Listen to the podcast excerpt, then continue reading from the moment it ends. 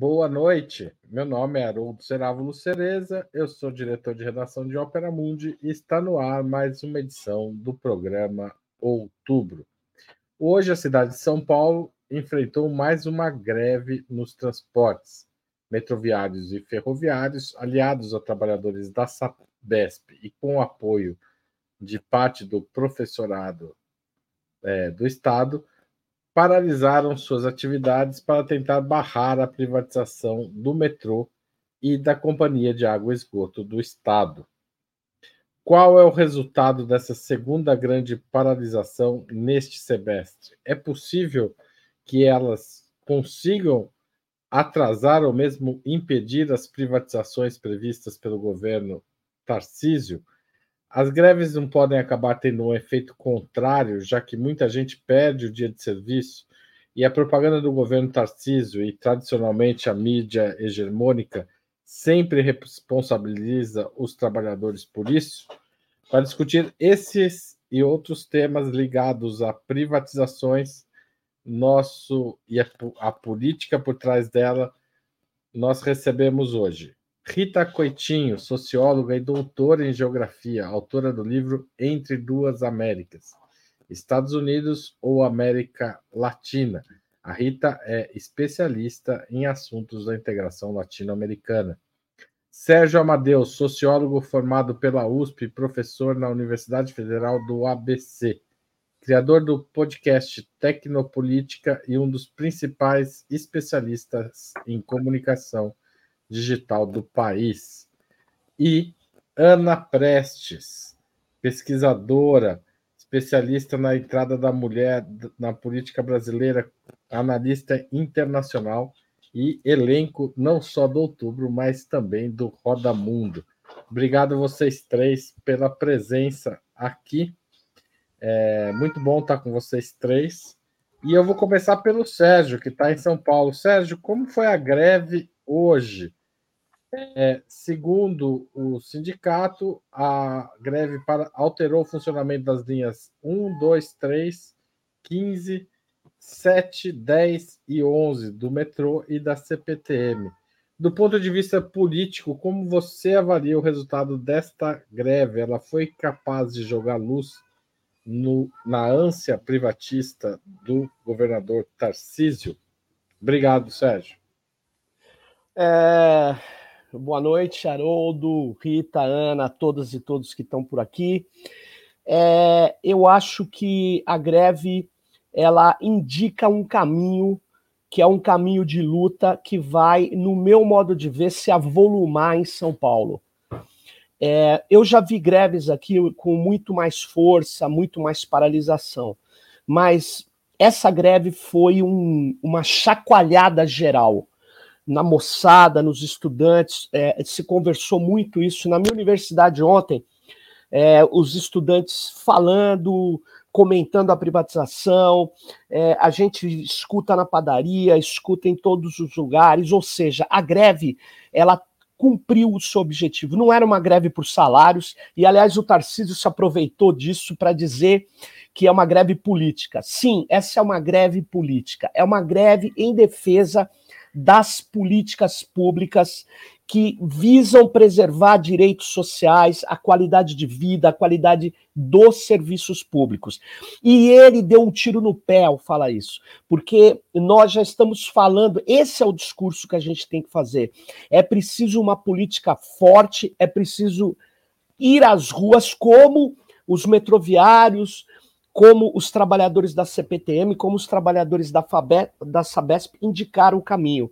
É, nós estávamos muito parados em relação a isso, mas agora é preciso assumir uma escalada em relação a isso. É preciso fazer uma adesão daqueles que querem proteger a qualidade da água de São Paulo. Nós, é, imagine, é, com a gestão privada que nós tivemos na energia elétrica em São Paulo, a gente só teve cortes de operadores, cortes da qualidade, elevação das tarifas. A população, ela, ela esquece muitas vezes disso, mas a gente precisa assumir campanha, uma campanha muito poderosa para poder combater isso que é a ideia do Tarcísio, que é fazer o quê? Tirar é, os negócios do público e entregar para os amigos, para os seus amigos, para entregar para a corja que destrói os serviços públicos e de saúde em São Paulo. Então, isso precisa ficar bem claro. A gente tem muitas informações, tem a memória da população e nós podemos, é, para concluir, fazer com essa, com essa privatização aquilo que os secundaristas fizeram com o Geraldo Alckmin. Aí vocês vão dizer, mas o Alckmin ia fazer o quê? Ia fechar a escola. Até que o um menino aparece na internet e fala: vem cá, desde quando a saída para a educação é fechar escola? E aí o bicho pegou. Então é isso que eu queria dizer. A greve foi muito bem sucedida. Rita Coitinho, você que está aí de fora, nos observando os paulistas à distância, o que você achou dessa greve? Não, é, eu me chamou a atenção hoje as declarações do Tarcísio dizendo que a greve não é legítima porque é uma greve política, né? A greve política porque quer ajudar o pessoal, porque a presidente do sindicato é do partido do Bolos, que quer ganhar a prefeitura. Então, jogando com essa ideia de que a greve não tem legitimidade nenhuma por ser política. E acho isso muito interessante, porque é, qual greve não é política? Né? A ideia de que a economia não é política, ou de que a política não é econômica, né? é, é uma ideia é, liberal, de fato. Os, os, liberais têm essa, essa tendência a fatiar a realidade né? e tentar colocar em caixinhas. Assim. E eles usam esse discurso para confundir a população, né? dizer que, olha, a população os metroviários, o pessoal da Sabesp não quer o seu bem, eles querem só promover o candidato deles. E me parece que esse vai ser o tom é, do enfrentamento que, que o governador de São Paulo vai tentar dar é, para essa greve, e tem sido o tom né, é, da direita liberal no, nos últimos tempos em relação às mobilizações de trabalhadores. Agora, eu fico um pouco preocupada, porque é, me recordo que nos pacotatos de, de, privatização ainda do FHC, nos anos 90, é, nós tivemos muita mobilização, né? Nós tivemos muita mobilização e fomos atropelados, o movimento social, é, em relação à Vale do Rio Doce, por exemplo, né? A quebra do monopólio da Petrobras, a questão da, das comunicações, né? Claro que era um outro tempo, e os anos se passaram e, e muitas coisas se, se mostraram de fato absurdas, e as pessoas hoje têm uma parte da informação em relação ao que as privatizações fazem. Além disso, é, a gente tem ah, já os, os, exemplos internacionais dos países que estão voltando atrás nas privatizações, né? Então, a, a, acho que o cenário é um cenário um pouco diferente. É, o Tarcísio jogou também com a ideia de que é, a eleição eu ganhei a eleição e o meu programa tinha privatização. Então, vocês estão contra o resultado das eleições. Como se a democracia ela se restringisse ao momento eleitoral, que é uma visão de redução também do momento democrático, né? Como se de, não fosse democrático o povo reivindicar, o povo ir às ruas, né? Então, realmente, é, é, eu acho que São Paulo está sendo uma espécie de teste, uma espécie de laboratório né, desses governos ultra, ultraliberais aí que ascenderam, que ganharam os governos do Estado, não foi só São Paulo, né, que, que teve esse perfil ganhando o governo, e acho que a luta dos trabalhadores no Estado de São Paulo, ela vai, ela precisa ser acompanhada com muito com muito interesse por todos nós, né, em todos os estados do Brasil, porque é dela, do resultado dela pode ser que saia aí a inspiração para outras lutas. Aqui na minha cidade, em Florianópolis, a gente teve é, agora recente uma greve dos trabalhadores da limpeza urbana, né, da nossa companhia de limpeza urbana, a CONCAP, que o prefeito já desmontou o monopólio municipal, uma parte é terceirizada, mas eles conseguiram uma vitória nessa greve. Pequena, mas conseguiram, e eu acho que isso é importante, a mobilização, né, no sentido de não permitir que, que eles atropelem completamente é, os, as, os serviços né, essenciais. Já falei demais. Falou não, Rita, não falou não, mas eu vou passar a palavra para Ana Prestes, que de Brasília também assistiu a greve à distância. Conta para gente. Pois é, bom, boa noite, gente. Boa noite, Serginho. Boa noite, Rita. Boa noite, boa noite Haroldo. Todo mundo que está nos acompanhando aqui ou ainda vai nos acompanhar. É, a gente fica assistindo de longe, então, obviamente, aqui Haroldo e Serginho são os que estão sentindo aí como está o clima. Mas, é, para quem está aqui de fora, digamos assim, acompanha muito pela imprensa e pelas redes sociais, obviamente, e por quem a gente conhece que está aí, a gente conversa, é, eu penso que é, ela, essa última essa última parte da sua pergunta, Haroldo, se essa greve foi capaz de jogar luz né, na ânsia privatista do Tarcísio, eu creio que sim. Queria trazer um elemento que Serginho e Rita não trouxeram, então, para que minha fala fique complementar, aqueles problemas todos que houve com a Enel, né, com a questão da, da energia, as pessoas ficaram dias e dias sem energia, né? Eu ouvi falar de gente que ficou, sei lá, quase duas semanas sem energia, é, situação dramática. Eu penso que isso sensibilizou muito as pessoas, ter essa sensação. Então, portanto, essa greve, ela vem num momento em que as pessoas estão sensibilizadas para o tema, digamos assim. Será que privatizar é bom, não é? Vale a pena, não é? Então, essa é uma questão. E, então, eu acho que, eles, que foi muito feliz a organização dessa greve. E ela realmente joga luz em cima do governador. É, peraí, o governador que quer privatizar vários serviços, e, e, a gente vai viver aquela situação, então, que a gente. Do, chegou ao ponto do prefeito falar que ia cancelar o contrato, não era? É, com a, com a distribuidora de energia, é, com a Enel e tudo. É, o prefeito, em tese, pediu o fim da concessão para Ele pediu o fim da concessão. Então, isso aí colocou, o, isso aí ampliou o debate de uma forma assim, importante e porque as pessoas viveram, sentiram. Então, isso faz mais sentido ainda quando você vive, quando você sente. Fora aquela outra greve também dos metroviários, em que justamente a linha privatizada que não estava funcionando por motivos técnicos, não é? Se eu não estou enganada. É, que também ali gerou muita, muito questionamento pelo, pelo péssimo serviço prestado. Então, acho que está vindo num bom momento. Gente, e essa frase do Tarcísio de hoje, que a Rita lembrou aqui, ela diz muito sobre o desespero deles. É como se vocês não podem negar o resultado das urnas. É, vocês não podem ir contra o projeto que foi eleito. Como assim, cara pálido? Né? Como assim? Então, agora eleger é passou um cheque em branco, né? Para o governador vai fazer o que quiser, não é assim que funciona. Então, eu penso que deu muita força para o movimento, está num bom momento para fazer essa luta. É isso. Obrigado, Ana. Não, você sabe que eu, é, acompanhando os debates à tarde, teve um tweet que falou que a privatização da Sabesp não está no programa de governo do Tarcísio, ao contrário do que ele fala. No que ele registrou mesmo. É, eu vi isso. O pessoal falando tá. que no final foi tirado, não foi? Parece que foi tirado algumas coisas no final da campanha. É, e, e não está assim, digamos, no coração do que foi registrado lá para se inscrever a chapa, não tinha essa, não tem a palavra Sabesp. Né? Fala de saneamento e tal, mas não fala de privatização explicitamente. Mas vou passar a segunda pergunta, que é a seguinte: apesar da greve, a votação do projeto de privatização da Sabesp terá início na segunda-feira, segundo o presidente da Assembleia Legislativa de São Paulo, André do Prado, integrante do Partido Liberal de Jair Bolsonaro.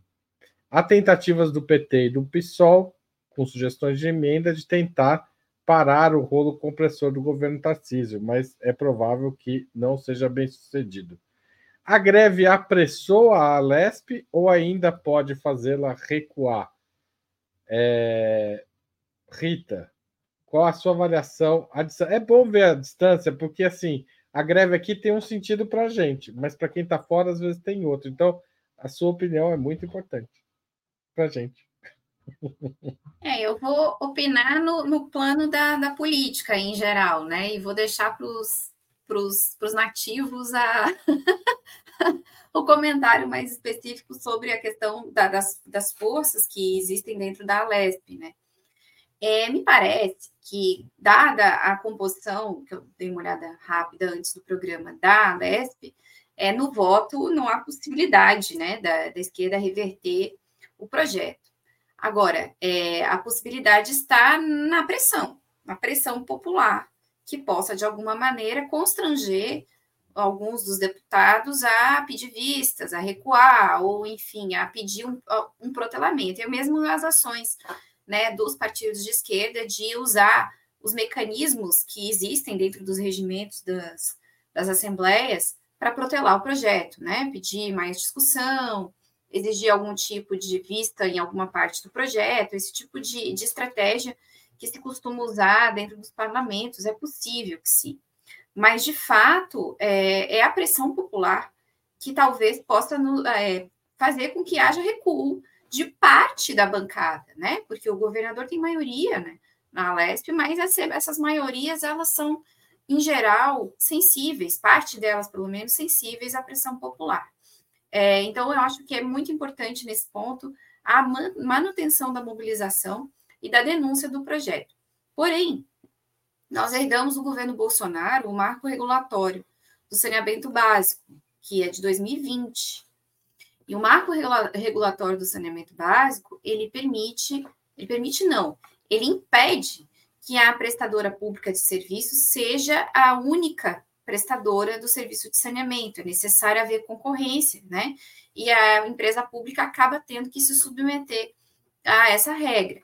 É, é claro que as empresas públicas, é, até por, pela sua dimensão nos estados, elas são quase imbatíveis, vamos dizer assim, num sistema de concorrência.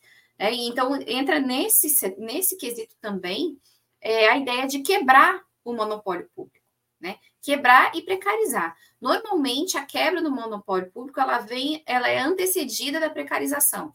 É a dispensa de trabalhador, é a terceirização de algum setor menor, que as pessoas não prestaram tanto atenção, né? E a precarização de serviço para que haja menos apoio popular a essa empresa, né? Ou a manutenção dessa empresa como pública. Então, pode ser que o governo tenha que mudar de estratégia, né? Por conta da pressão popular, mas é, eu, eu acredito que o, o principal apoio que o governo tem em relação a, a essa política de destruição é, da empresa estatal está nesse marco regulatório, que é uma herança maldita aí do governo Bolsonaro de 2020, que o, o, as forças progressistas não conseguiram reverter. Parei Obrigado. O reloginho. reloginho mandou você parar. Ana Prestes.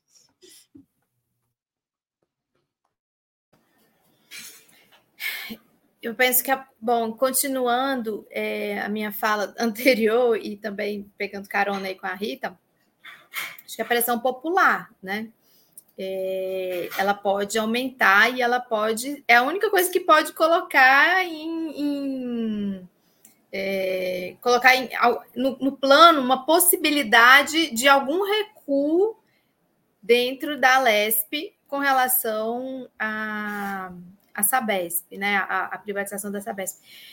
Eu, eu, Sabe, sabe, uma coisa que eu achei que foi muito é, que eu acho que é muito feliz desse movimento agora é, é, é passar para a população a noção de vários serviços, né?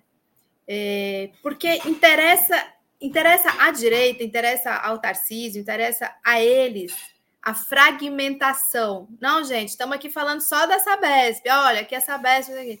Então, eu acho que uma coisa que está sendo feliz nesse movimento é a unificação dos movimentos e a pedagogia que eles que estão conseguindo fazer. Olha, isso é a impressão que fica aqui de quem está de fora, tá? Quem não está em São Paulo. Mas a sensação que a gente tem é essa. Eu tenho acompanhado muito, até aqui falei nos bastidores, que eu estou muito fã da Camila Lisboa, que é a presidente do Sindicato dos Metroviários. Eu acho que ela está assim, super porta-voz, muito didática, pedagógica e ela, hoje, por exemplo, ela conseguiu colocar: olha, a gente propôs para o Tarcísio isso, isso, isso, liberar catraca, fazer plebiscito e não sei o que. Ela colocou muito claro e o Tarcísio não aceitou, não aceitou isso, não aceitou aquilo. Então, ela, eles têm conseguido colocar de forma pedagógica a questão da energia elétrica, do metrô, é, do ônibus, da água, mostrando para a população que são todos serviços públicos essenciais e que estão correndo esse risco que a Rita falou, né? Da, é, da, da, da, da, precarização é, total a partir da é, desestatização né, ou, da, ou da privatização. Então, nesse sentido, eu penso que por aí pode-se fazer uma pressão no mundo político, né, e aí para dentro da Lesp, que possa, de alguma forma, colocá-los em uma certa defensiva, ao menos para negociar, para protelar, para adiar. Então, nesse sentido, eu vejo como sim, que é, é, é, tá, tá, tá, tá, tá pegando fogo aí em São Paulo essa questão, e eu acho que semana que vem vai ser animado acompanhar a Lesp. Tá certo, obrigado, Ana. E você, Sérgio Amaneu, tá animado ou desanimado? Tá sem som. Não sei se está animado ou desanimado, mas está sem som. É, o som é fácil de voltar. E a animação também, porque eu fiquei muito animado com essa atividade de hoje, muito mesmo. Eu achei que foi muito positivo, porque é, essa atividade mostra o caminho e talvez eu acho que ela, ela, ela, ela irrompe uma situação de uma certa imobilidade do, da, do movimento sindical tá? do movimento sindical. E, por outro lado, é, eu conhecendo a Alesp, Assembleia Legislativa de São Paulo, eu acho muito difícil paralisar as votações, por causa do controle da mesa, do regimento interno, que é completamente absurdo. Você tem pouca condição de paralisar os processos é, e pedir, por exemplo, audiência pública, fazer uma série de é pedir plebiscito, você precisa ter uma, uma maioria que nós, que somos contra a privatização, não temos. Agora, o que, que pode paralisar isso? É efetivamente uma série de ações estratégicas que, po que possam ocupar as ruas. Né, que possam chamar atenção do Poder Judiciário, que possam motivar alguém do Ministério Público a parar com essa farra do boi do Tarcísio. Porque a lógica da privatização da água, quando você privatiza uma empresa como a Sabesp, a prestação de serviço passa a ser secundária. Como o povo já soube quando, quando faltou água em São Paulo, porque a Sabesp abriu ações na bolsa. Quando você abre ações na bolsa, que é o que vai acontecer, que é o que está acontecendo com essa privatização, é aumentar a participação do especulador, do cara que tem dinheiro, o rentista que fica ganhando dinheiro com ação. O que, que passa a ser a lógica principal da empresa? É o que aconteceu com a energia elétrica. Passa a ser o lucro da ação e não mais a gestão do serviço. E logo, se é o lucro da ação, o que, que vai acontecer? Não adianta. Vai acontecer como Brumadinho, eu sempre falo aqui. Brumadinho, a diretoria da empresa Vale do Rio Doce avalia. O que, que é mais barato? Aconteceu o acidente, indenizar depois ou fazer toda uma operação ambiental segura e tal? Ah, não, mais barato é indenizar depois. É esse o caminho que eles vão adotar. Então, o povo de São Paulo sentiu na pele essas demissões da prestação de serviço em relação à manutenção da energia. É, sente na pele, olha só, a telefônica, chamava telefônica, gente. Ela tem uma fundação, e lá na Espanha ela ainda ela chama telefônica, só que ela mudou de nome para Vivo. Vocês sabem por quê? Porque ela pegou uma marca, uma marca que custa bilhões construir uma marca e jogou no lixo, porque estava queimada por causa de serviços privatizados irresponsáveis que não têm a lógica do serviço público, que é o quê? A qualidade. Então, não adianta vir com essa conversa mole.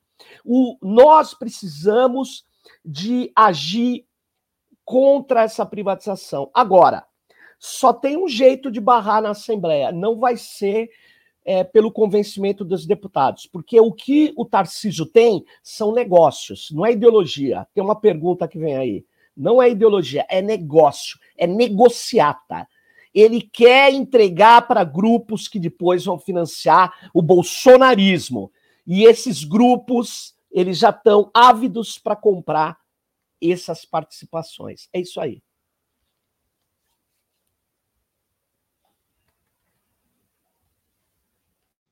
Agora foi a minha vez. A gente fez duas entrevistas com a Camila Lisboa neste ano. tá certo? Um, aliás, eu fiz as duas entrevistas no começo do ano e agora mais recente. Então, quem quiser procurar essas entrevistas, Camila Lisboa, presidente do Sindicato dos Metroviários, Opera Mundi, tá aí. Depois, para quem estiver assistindo, a gente vai pôr uns cardzinhos para facilitar. Mas é, são entrevistas muito interessantes para conhecer ela. A primeira, numa situação bastante fora do, do, do, momento de luta, então já dava para entender qual era a política, qual o caminho que ia seguir, e a segunda já no meio, entre a primeira e a segunda greve. Então, acho que vale a pena assistir quem puder. O Sérgio já adiantou o tema, mas vamos lá. A Sabesp tem um valor de mercado estimado em 50 bilhões e o governo de São Paulo quer diminuir sua participação de 50% na empresa, que é a porcentagem que tem hoje, para 15%, ou seja, ampliar a participação privada para 85% do capital. Por que, na avaliação de vocês, é tão importante para o Tarcísio acelerar essas privatizações? O Estado precisa desses recursos ou essa é uma decisão eminentemente ideológica? Por que tanta pressa, Ana Prestes? Ah, acho que a gente já ficou sabe, boa a piada, né? né? Sem querer, mas ficou boa. É verdade. Bom, é, eu acho que já, já sabemos, né? Todos nós sabemos que são os negócios e, e tem que ser rápido, porque à medida que vai passando o governo, a pressão e o desgaste de governo vai né, se ampliando, as coisas vão se complicando. É, muitos compromissos devem, obviamente, ter sido feitos durante a campanha, é, inclusive de apoios e tudo mais. Eles, obviamente, também têm projetos maiores, né? projetos é, de oposição ao governo Lula, de derrotar o governo Lula nas urnas, não só lá em 2026, mas ano que vem está ali na porta, eleições é, municipais em geral.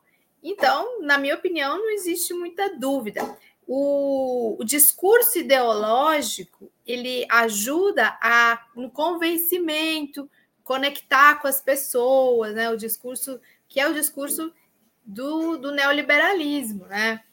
Que é esse discurso que o Milley ganhou a eleição na Argentina, que o Estado, né?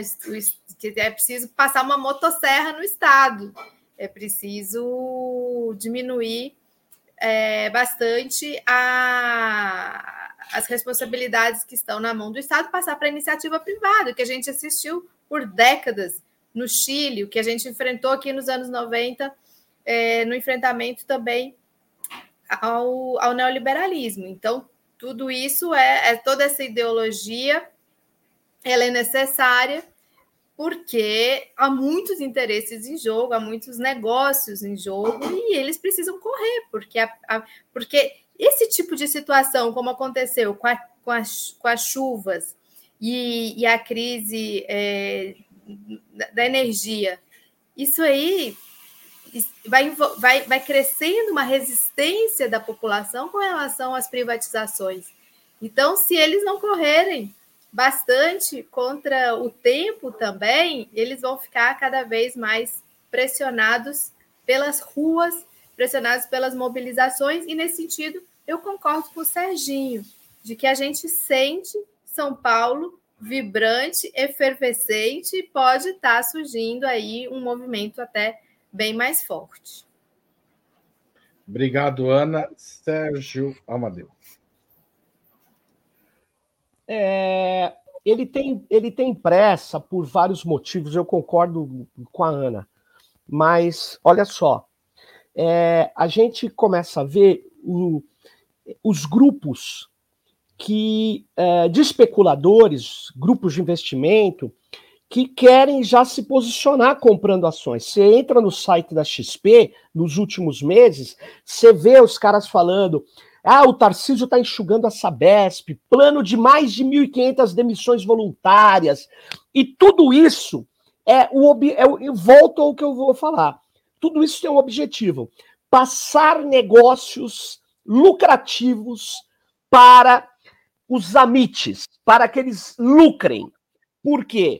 Porque uma gestão bem feita, com base no serviço público, que preserve a qualidade do serviço público, pode ser feita e pode dar lucro.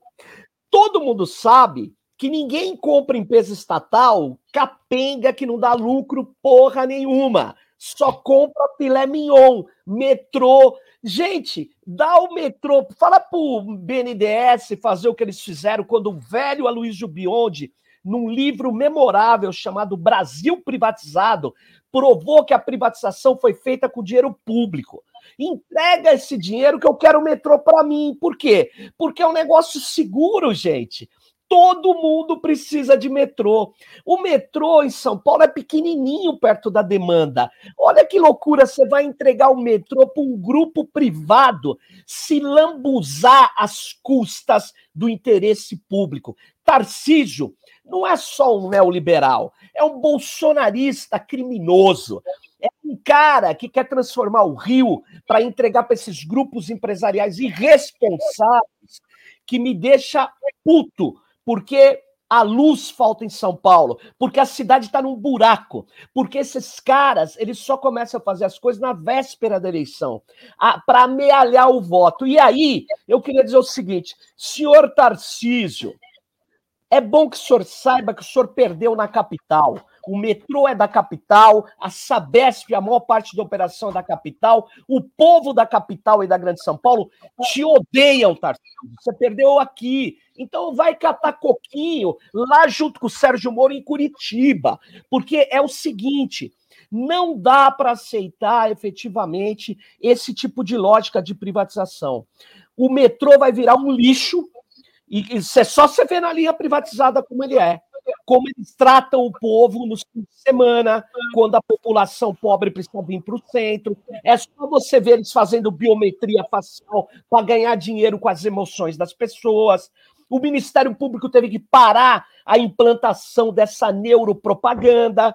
É só você ver qual é a lógica que vai reger o negócio. A lógica que tem que reger os serviços essenciais é a lógica da qualidade desses serviços para o cidadão e não a necessidade do especulador ganhar mais na movimentação das ações na bolsa de valores. É isso aí.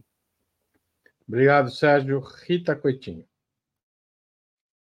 É, a Ana e o Sérgio me antecederam, já responderam a tua pergunta. Eu queria colocar algumas, algumas informações sobre isso, porque isso e, e elas corroboram com a, a, o que o Sérgio diz, o que esses caras querem é dar dinheiro para os seus apoiadores e para si mesmo, porque são eles os investidores que vão comprar ou os grupos dos quais eles são sócios minoritários. É muito comum também o burguês brasileiro ser um sócio minoritário de um grupo internacional. Isso é bem comum, né?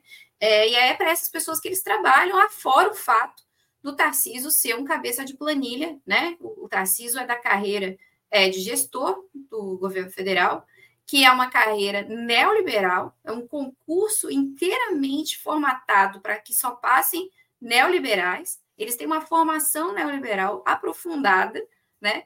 E o Tarcísio ele, ele compartilha dessa, dessa, desse modo de pensar o Estado, de enxugamento da máquina a todo custo e o lucro para a empresa privada. E agora eles entregam de bandeja uma estrutura inteira construída com dinheiro público, porque priva fazer concessão privada para construir linha de metrô, ninguém quer. Porque o poder porque a empresa privada não constrói. A mesma coisa fazer concessão privada para construir linha, construir rede de esgoto. Não, ninguém quer também. Quem constrói é o Estado. Depois entrega de bandeja para a iniciativa privada explorar, né, a altos custos, que é o que tem acontecido. A Vale do Rio Doce. Vamos lembrar da Vale do Rio Doce? A Vale do Rio Doce foi vendida pelo Fernando Henrique Cardoso por 3,3 bilhões. Em um ano, no ano de 2021, a Vale lucrou 121 bilhões e distribuiu 73 bilhões para os seus acionistas. Então é esse o negócio. Você pega coisa pública, né? Investimento caríssimo, rede elétrica. Não tem empresa privada no mundo que faz uma instalação de rede elétrica de grandes proporções no Estado. É sempre o poder público. Não tem empresa privada no mundo que faz o rede de esgoto é sempre o poder público. E aí a gente vê, por exemplo, o metrô. Berlim, na Alemanha, é público. Cidade do México é público. Chicago é público. Londres é público. Paris é público. Nova York é público. Moscou é público. Nova Delhi é público. E o Rio de Janeiro é privado e tem a tarifa mais cara do Brasil. R$ 6,90 o bilhete do metrô. Então, e, sim. E, e, é pequenininho, né? Um metrozinho do Rio de Janeiro. E é minúsculo, né? Ah, em Buenos Aires era público, construído com dinheiro público e foi privatizado no governo Carlos Menem. E há relatos de que o metrô de Buenos Aires hoje em dia é um, um metrô muito complicado, atende pouco, muito sujo, né? E com muitos problemas de, de falha de trem, de, de, de, de estação fechada, enfim. Parei também de novo. Tá, é, bom, com isso a gente encerra esse ciclo. Eu queria agradecer os novos membros pagantes de Ópera Mundi, a o Nando Bolognese, a Alessandra Nóbrega. Também eu queria agradecer, nem sempre dá tempo, mas eu queria agradecer a Nádia Prado Gomes, o Antônio Carlos Porcê, que estão sempre aqui e já são membros pagantes, assistem, estão sempre assistindo a nossa programação. É, o Luiz fez um comentário simpático, disse que a gente já entrevistou todo mundo, até a Jodidinha, presidente da Telesur. Obrigado, Luiz. Também é outro que assiste bastante o canal aqui, está sempre aqui. Eu queria falar para vocês o seguinte: durante até o dia 30 de novembro, a gente, quem fizer uma assinatura anual em www.operamundi.com.br barra apoio barra anual, vai ganhar o livro do Breno Altman, assinado por ele, contra o sionismo, tá certo? Faça uma assinatura anual e ganhe um exemplar autografado. Tem bastante gente fazendo, viu? Mas se você já é assinante ou já é membro, tem uma promoção rolando para você comprar com desconto de 50% para quem é assinante. Paga metade do preço do livro. Também é uma boa forma de contribuir com o nosso jornalismo. Gente, é, a gente precisa do apoio de quem faz assinatura anual, de quem faz assinatura mensal, que manda super chat, super sticker, membro pagante ou manda o pix para apoia@operamundi.com.br. Como vocês sabem, o jornalismo independente depende essencialmente do apoio de espectadores e leitores, tá certo? É isso que nos dá sustentação e nos garante é, a, a permanência nos períodos difíceis.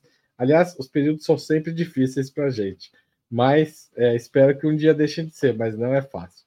Bom, eu vou passar. O, o Alberto Alves fez uma, uma provocação aqui. Expliquem por que o Lula não estatiza a Petrobras de volta. Eu vou complementar a pergunta dele dizendo o seguinte: Eletrobras. Você, é, a Eletrobras, desculpa, eu errei. É, vou complementar a pergunta dele da seguinte forma: nos anos 90, houve uma onda de privatizações no mundo que não se restringiu apenas à periferia do sistema, né? Ou seja, a França estava privatizando a indústria automotiva, que tinha sido estatizada nos anos 80 porque tinha quebrado, havia uma, é, petrolíferas de países como a França também foram é, privatizadas, e no Brasil houve a privatização da Vale, a privatização da Embraer. Tá certo que na França parece que eles pagaram um preço mais justo e aqui eles ganharam de graça. Mas, de todo modo, havia uma certa tendência no mundo, no sentido da privatização, de organizar esses grandes investimentos em infraestrutura com capital privado. A onda hoje é no sentido contrário. Por que, que é, há essas privatizações aceleradas no Tarcísio e também o Milei na Argentina aposta nisso como um programa de governo? Por que, que na periferia a gente está indo na contramão desse, porque serviços de água, esgoto e transporte têm sido estatizados nos países centrais.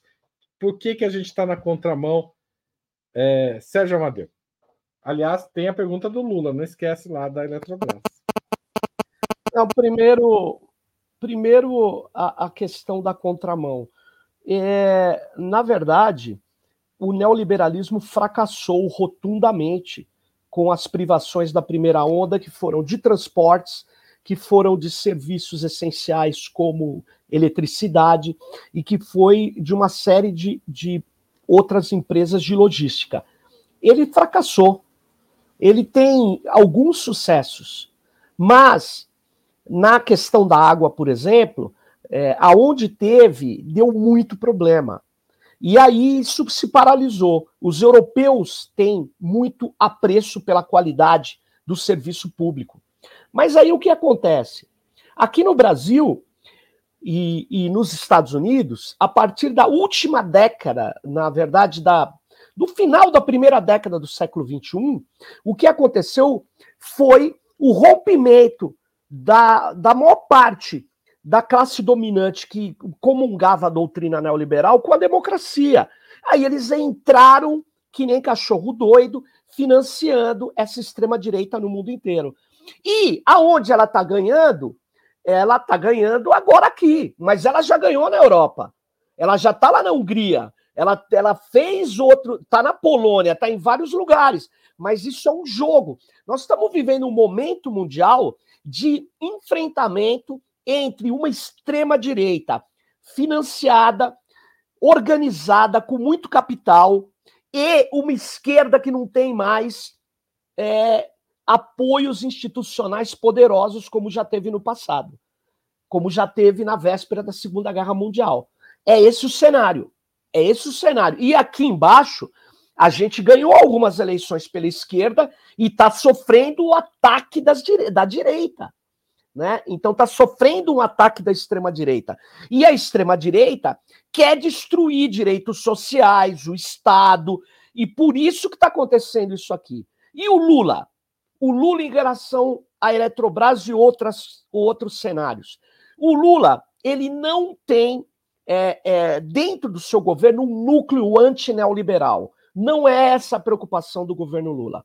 A preocupação do governo Lula não é fazer uma distribuição de renda que desloque privilégios. Já que não é isso, ele não vai atuar em muitas questões que são controversas, por causa das dificuldades que ele tem no Congresso Nacional e por causa das prioridades que ele tenta engatar uma política social que o levante mais do que ele já está bem posicionado.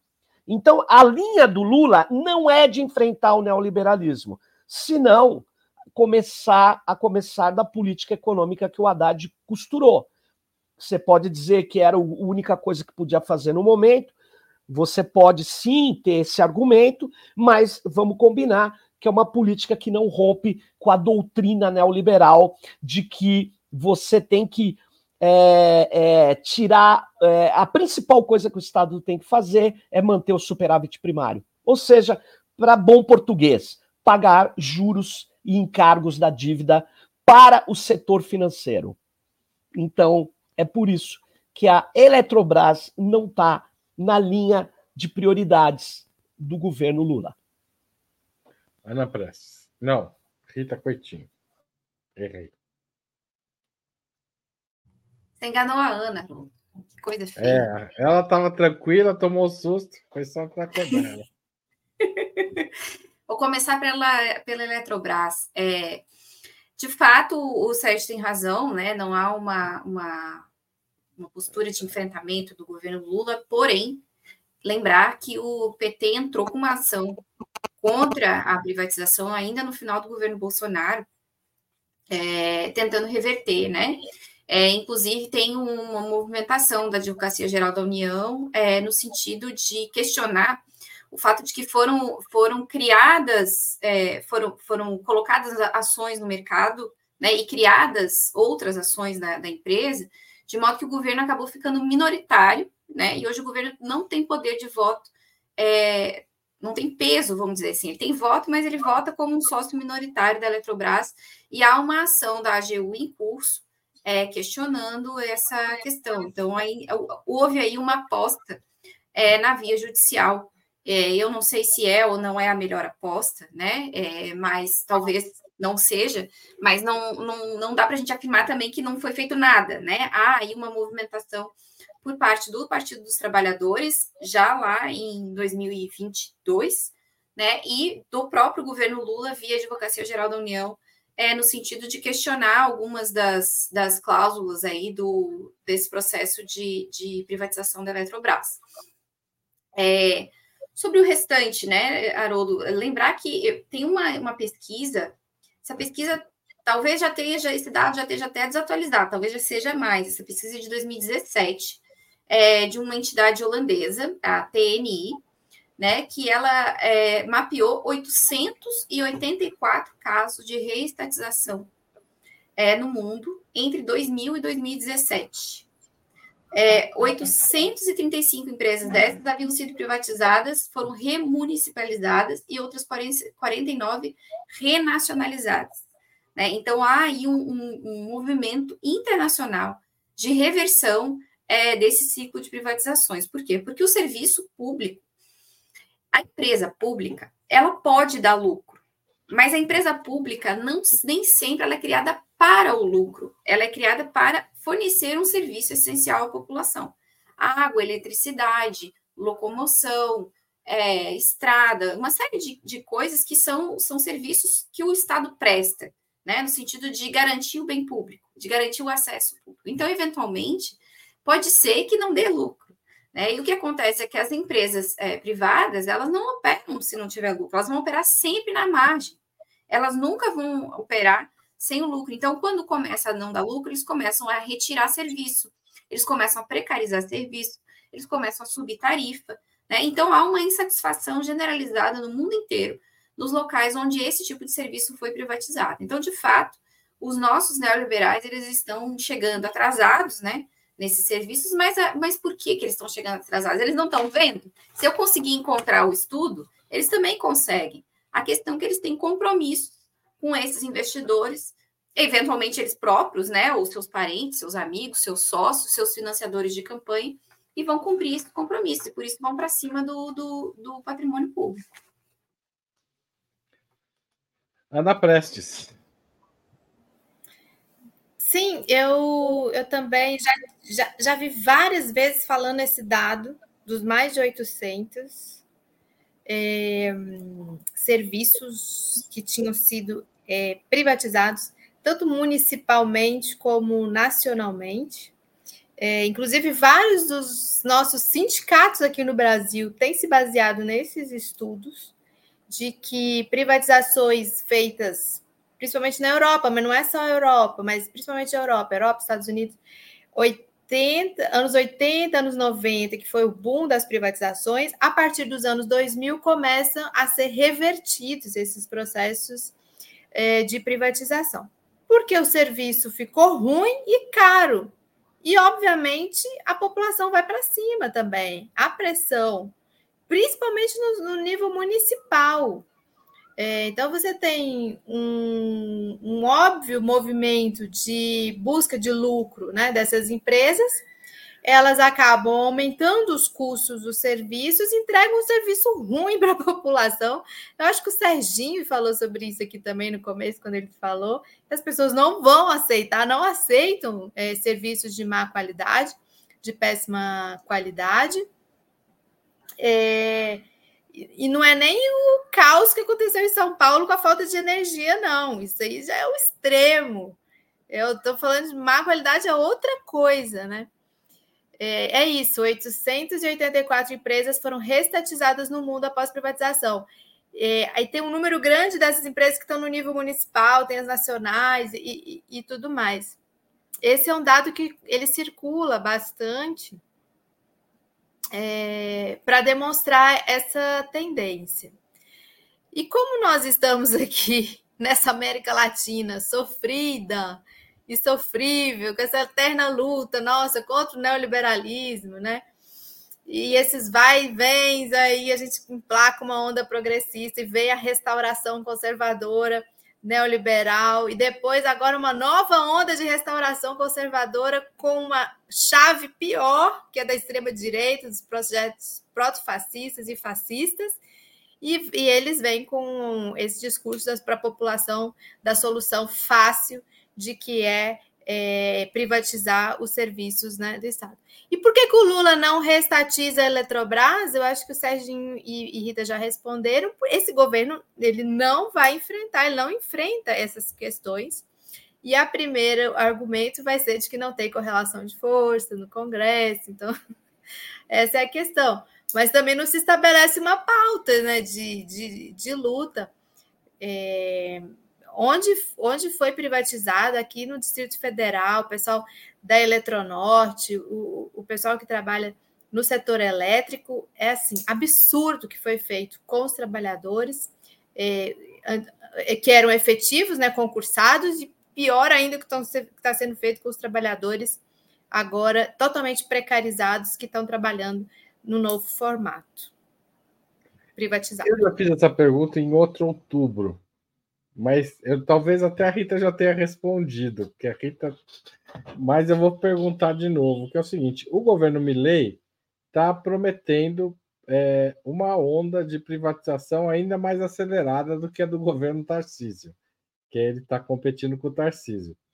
É, o, o, o governo brasileiro deveria aproveitar essas privatizações argentinas para organizar grupos de investimentos para atuar lá, como fizeram a Europa e, e os países europeus na onda de privatização dos anos 90 aqui, essa seria uma possibilidade de fortalecer empresas como a Petrobras, por exemplo, ou ainda utilizar essa onda para reforçar o caixa e talvez até reestatizar Eletrobras ou Enel, por exemplo, essa, essa onda privatista não podia ser, digamos, estrategicamente usada pelo Brasil para fazer o que parece ser tão difícil por conta da correlação de forças? Há jogo possível nessa nesse diapasão? Rita, você começa. É uma ideia é, curiosa, né? Mas é, na verdade é, teve já uma pessoa que eu não vou lembrar o nome agora, da Petrobras, é, cogitando isso, né, numa entrevista, dizendo que a Petrobras deveria é, participar dos leilões da, da empresa de petróleo argentina e expandir seu capital. Lembrando que a Petrobras já não é mais uma empresa 100% estatal, né? Uma empresa que tem é, investimento privado também, distribui royalties para os seus investidores, né? É, eu acho, Haroldo, que o Brasil não tem cacife para disputar na, na arena internacional essas privatizações. Provavelmente quem vai levar é, a maior parte dessas empresas são os chineses ou algum conglomerado é, estadunidense, europeu, né? Que, que foram, foram os europeus que levaram basicamente as nossas telecomunicações, né? É, esses grandes conglomerados aí multinacionais, né? É, que vão levar essas, essas, essas empresas, provavelmente a preço de banana também, como foi a Vale do Rio Doce. Agora, eu, eu acredito que a Petrobras de, deverá fazer esse, essa movimentação. É, é possível que faça. Porque a Petrobras faz isso. De... É, e a Petrobras expande investimentos em, em, todas as áreas e não, não deixaria de fazer isso na sua vizinhança, né? O que é, no mínimo, irônico, né? Se a gente for pensar é, no que está acontecendo. Mas é uma várzea, hein? O Milley competindo com o Tarciso. é uma política. é uma política complicada. É, eu acredito que o Milley vai ter é, algum sucesso é, em fazer isso rápido, porque está no primeiro ano eleitoral, né? Tem, vai ter bancada no Congresso para isso é, vai ter apoio, porque acabou de ganhar a eleição, e, e, e vai haver aí uma grande corrida é, internacional pela, pelo espólio do, do povo argentino, uma coisa que eu lamento muito, é, inclusive porque há algumas é, cooperações importantes do Brasil com a Argentina e são no nível estatal, como, por exemplo, a agência, é, eu acho que essa não deve entrar no, no programa de privatizações, mas acaba sendo atingida de alguma maneira, que é, por exemplo, a cooperação é, de pesquisa nuclear, né, a Agência Nuclear Brasileira-Argentina, que é importante. Há algumas cooperações na parte de gás e de petróleo também, que já existem, né, entre Brasil e Argentina. é, e me parece que, que vai ser essa destruição ela pode nos atingir, inclusive politicamente, né, por conta dessas participações e desses acordos que a gente tem também no, no nível estatal. Mesma questão de energia, né? A ideia, a, a, os acordos tripartites que a gente tem em relação à energia podem vir a ser atingidos também, dependendo da sanha e da rapidez com que os argentinos façam esse programa de, de privatização. Obrigado, Rita. Ana Prestes. Tem um país aqui na América do Sul que o Brasil é bem presente, né? Acho que já foi até mais, porque depois eles acabaram nacionalizando também muita coisa, que é a Bolívia, né? Então, é um país em que o Brasil esteve bem presente, né? Tem a situação com, com o Paraguai também, né? Mas ali a questão é, Itaipu binacional e, e é um pouco diferente a situação. Agora, com relação à Argentina, eu acho que a China é que vai chegar varrendo tudo. Quando a Rita falou, eu estava pensando justamente em falar isso. Quem vai vir querendo comprar tudo vai ser a China, e com condições é, bem mais é, vantajosas, digamos assim. E pode até ser algo curioso, né? O Milley, que, que é, fez toda a sua campanha vários ataques, tanto ao Brasil como à China, aos governos né, do Brasil é, e da China, pode acabar atraindo para o seu país justamente a presença desses países por outras vias, né, pela, por essa via é, comercial.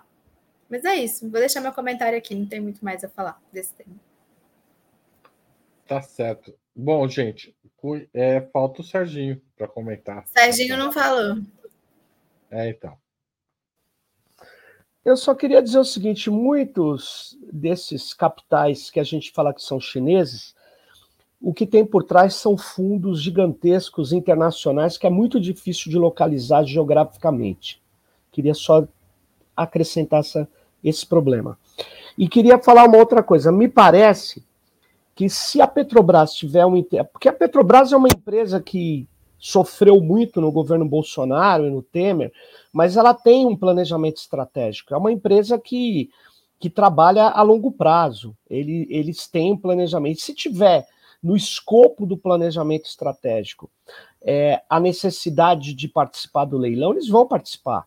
Independente de. Eles vão participar porque é é, é uma, uma lógica antiga da empresa, é uma lógica que sustenta a Petrobras, que é o seu planejamento de longo prazo. Né? Então, eu queria só dizer isso. É, o, o, o que é importante é que o governo talvez dê cobertura, o BNDES dê cobertura, enfim. É, é preciso dar cobertura porque muitas vezes você precisa regimentar capitais.